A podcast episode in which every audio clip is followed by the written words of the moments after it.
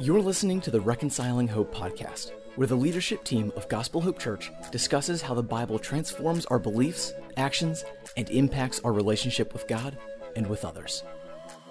Hey, Gospel Hope, as you know, we are tracking in our series True Treasure. If you are just joining, we are only up to message number three, and we're going to be uh, kind of putting some handlebars on that uh, this morning uh, in our podcast as we talk about uh, Ryan, a message you preached for us, and I believe the title was In the Meantime. And so you tackled Jesus's parable of the 10 minas with mm-hmm. a, uh, a very um, uh, clarifying distinction for those of us who may have thought the 10 minas and the uh, the three servants who received a number of talents was the same parable. They're two completely different uh, conversations. And you pointed out uh, um, uh, a unique distinction, and that is in Jesus's um, one of his parables where he talks about these three stewards, uh, one receiving five, one receiving three, and the other receiving one, or whatever. The, the, it was each according to their several ability. If you're a King James guy, um, and um, the the master or the landlord or, or the comes back and checks their their their their production. Obviously, the person who uh, only had one put it in the ground, didn't produce well, and was chided for that. But then kind of shift gears a little bit. Talk to us about this uh, parable of the minas. It was a little bit mm-hmm. different in, in the coin distribution. If I'm not mistaken, it was even probably a different. Uh, well, it, it doesn't tell us what the coin, the currency type is, I believe, in the other one. But in this one, it says a mina. And that was all meaningful um, to the example. So, Ryan, you want to set that up for us real quick? And then I have a few questions about the message you preached in particular. So yeah, the primary difference between those two parables is in the minas, everybody got the same amount. Um, mm-hmm. In the talents, people got different amounts. But in this one, each servant is assigned one mina, which was roughly three months' wages for a regular laborer, basically. And yeah. um, I, I think the emphasis there is in the talents is about man some people are giving different different talents and so there's different expectations placed on them. But in the minas the emphasis on all of us just have one life like one life and we have mm-hmm. to leverage it for the kingdom. And, and really what i said in the message was and it matters. God it matters to god what we do with the one life that he's entrusted to us. Yeah. and so you you opened up with this illustration from family life and just how when you and trisha may take some time away from home uh, you you turn to the kids and you you kind of have this singular directive that hey we're getting ready to go away for a, a couple of hours. And intrinsic within that is an understanding not to waste this time uh, to, to to steward it well. There's certain things that you expect to be done while you're gone and you expect to find things in a certain order when you return. Uh, and you kind of laid that out to us under this kind of this idea that we must learn how to wait well there's a proper way to wait and an improper way to wait on the Lord and, and his return. And so, uh, just to kind of go a level deeper on this idea of waiting properly, um, do you know of anybody, you know, obviously we know Jesus, but do you know of anybody just kind of within arm's reach, a contemporary example in our day and time that you feel really typifies what it means to wait well? Yeah. Um, as I was thinking about that question that you asked, Rod, um, the first person that actually came to mind contemporarily was um, Dr. Tony Evans. Um, you know, recently, I mean, he has long been uh, a, a, preacher of God's word, a man of um, really high character, kind of known for his consistency in that regard. And then just a, a brief time ago, he he lost his wife, and mm-hmm.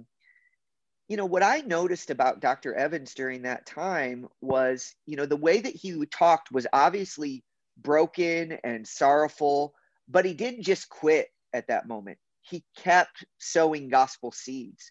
Mm-hmm. and i think that's what this is a this parable is a call to is that man even when life gets hard and challenging we need to remain faithful and not waste the time that god has given us. We we can think that when tragedy strikes or when things are not going our way, then that's the time to kind of take our ball and go home. But that's wasting our waiting.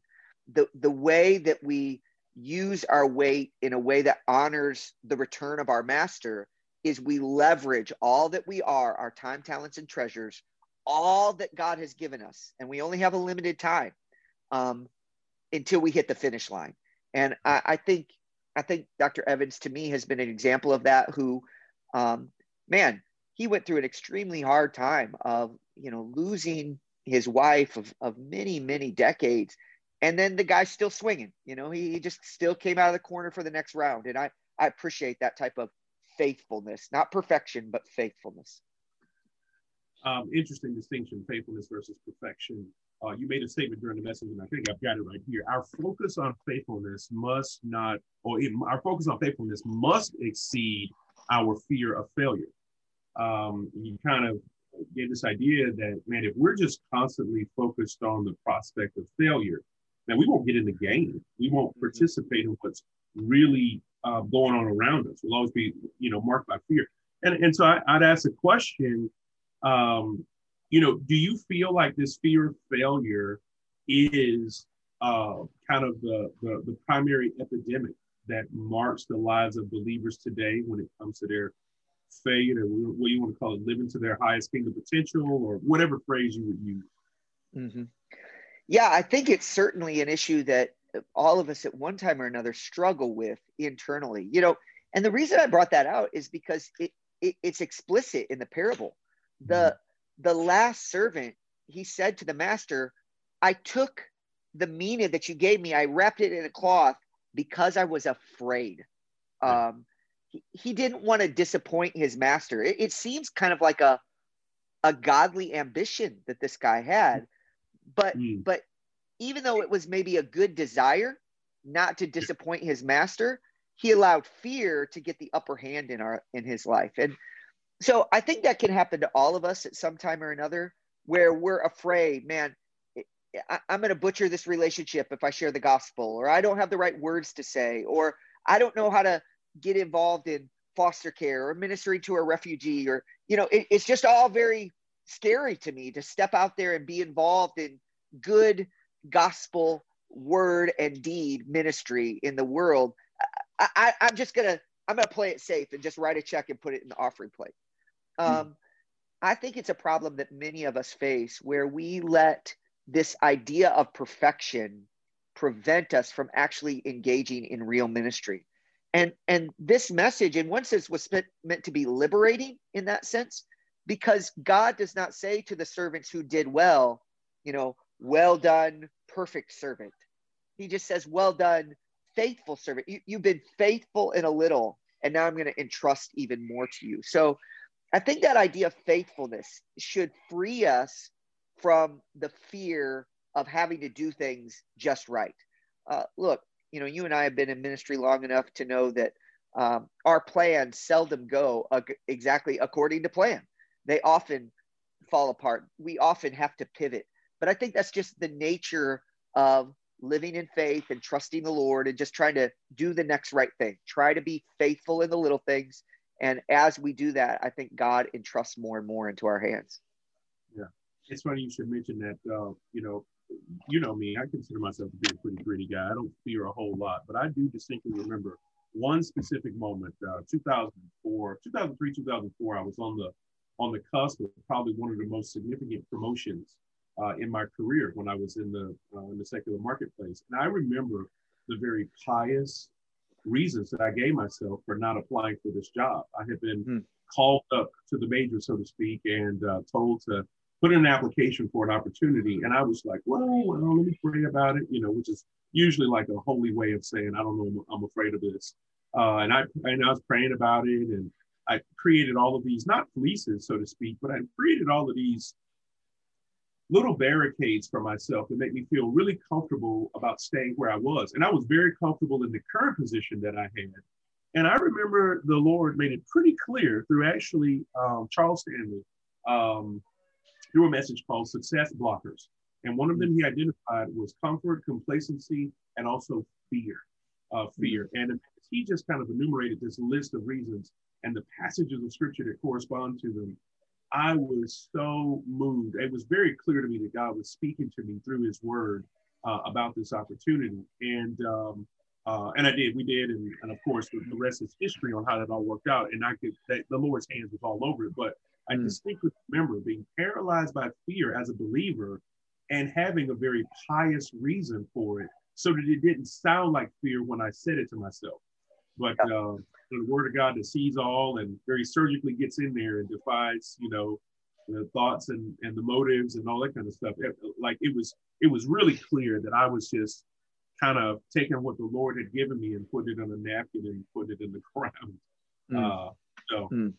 no, no, so good word. You're, you're, you're right. Uh, fear is such a, uh, and it's so sneaky as to how it can live in a believer's life.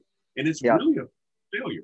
And that's what it is. I, I was, um, again, having been so comfortable in the role that I was in, uh, there was a, a, high degree of discomfort if I failed in the next job. And it was a significant leap, but kind of completely forgetting the fact that the job that I was in, it took the Lord's grace and blessing to, to make me promotable even for that role. And so, anyway, mm-hmm. without derailing the podcast into a bunch of rodisms, uh, man, I have felt I have felt that um, uh, that same pull, just like many other believers probably feel it today. Mm-hmm. And uh, yeah, but uh, so Great. let me ask you, what about what about that? So on one side, you've got fear that, that is somewhat epidemic in a lot of believers, but then you've got another category out there. Uh, let's just call them the new Rod Newberry, the one mm-hmm. that just says, hey, "I'm fearless." I mean, you know, I've got some I've got some history on my belt of watching God work and stuff like this, and I just roll out here on everything. And I, I this message isn't for me because I'm not a fearful person. I get it done. What would you mm-hmm. say to a person that that's kind of thinking? Yeah, several comments. I think I think one would be like, "Oh, praise the Lord! Like faithfulness is possible." Um, yeah. You know, this parable does say that that faithfulness is possible. The first two servants um, were faithful, and God used their efforts. So, man, be encouraged if you really are doing stuff for Jesus. Amen. Amen. Um, second thing I would say is um, at the same time, let's remember that leveraging our time, talents, and treasures for Jesus are not the same thing as efficiency. Um, this is a temptation that that I face sometimes because you know, Rod, as you know, like I like to get stuff done. I like to get the ball moving. And sometimes in the process of getting stuff done, I'm not actually completing the task that the Lord has for me. I'm just mm-hmm. getting stuff done.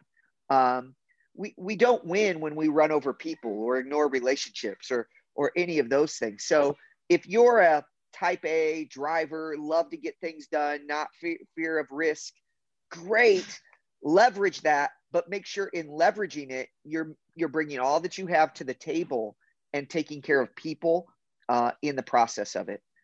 And then third, I would say, man, the the old warning from the scriptures: let a man take heed when he stand, lest he fall. So, man, if you have had a track record of success, rejoice in that. But know that you know we're not guaranteed tomorrow. We're not guaranteed that our past will repeat in the future. So we have mm-hmm. to keep an eye on faithfulness until we hit the tape. You know, I say this often that, uh, but one of our goals as pastors at Gospel Hope is to help people finish.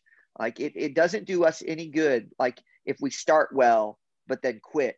Uh, we want to help people hit the tape in their relationship with the Lord. Yeah, absolutely. So, you know, Gospel Hope, we always talk about um, you know, growing in three relationships, right? Growing in the gospel or growing our relationship with the Lord, growing in our relationship with one another as brothers and sisters, and of course, growing in our relationship with the world. Um, which of those three um, categories of growth or relationships was on your mind as you were working through this?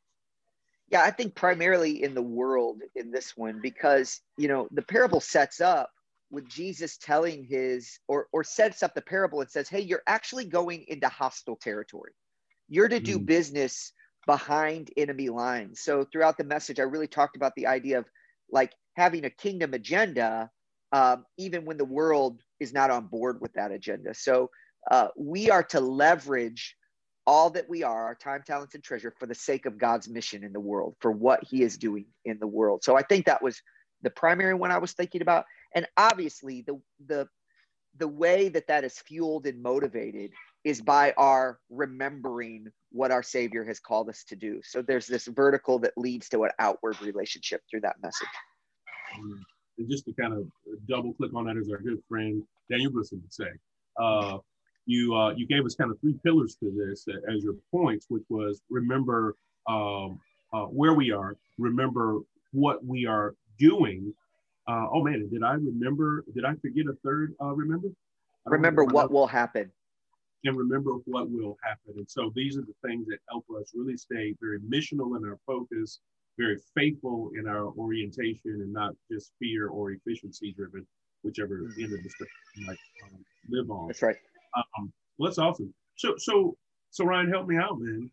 Uh, I mean, what makes this any different from some motivational speech that I would have heard at a conference about driven people and faithfulness and stuff like that? Like, the gospel. What about? You talk about the reconciling hope of the gospel, but not but. Yeah, where is the reconciling hope of the gospel? Yeah, so you know the parable starts out with um, Jesus sets it up by he's near Jerusalem, and the the people that are hearing Jesus teach and seeing all that he he's doing, essentially say to him, "Hey, go to Jerusalem. You become the king. Go, go. We're behind you. We're with you. And Jesus essentially says to them, "Hey, slow your roll. Um, it's it's not time for me to do that."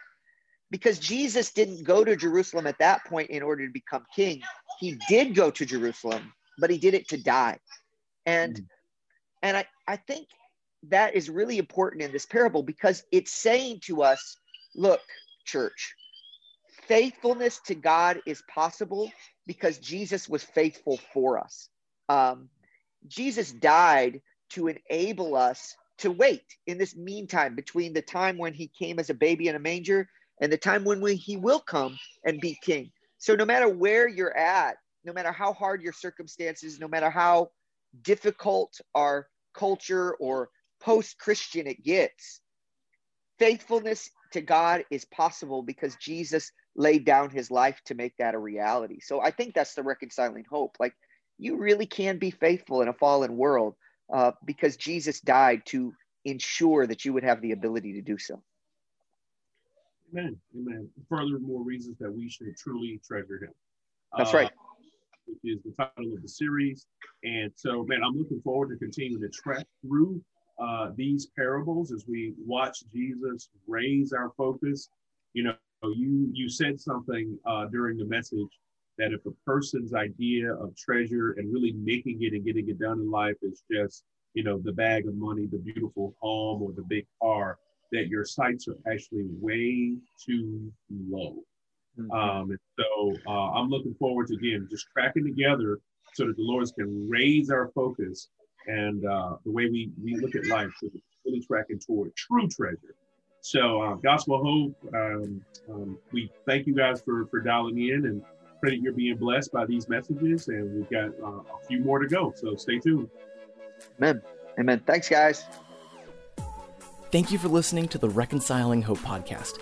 Be sure to subscribe for future content on podcast platforms like Apple, Spotify, or Google Podcasts. Gospel Hope Church is located in Atlanta, Georgia, with the mission of making disciples who are growing in the gospel as a family while on mission. If you're interested in learning more, tune into our Facebook Live services Sundays at 11 a.m. or check out gospelhopechurch.com.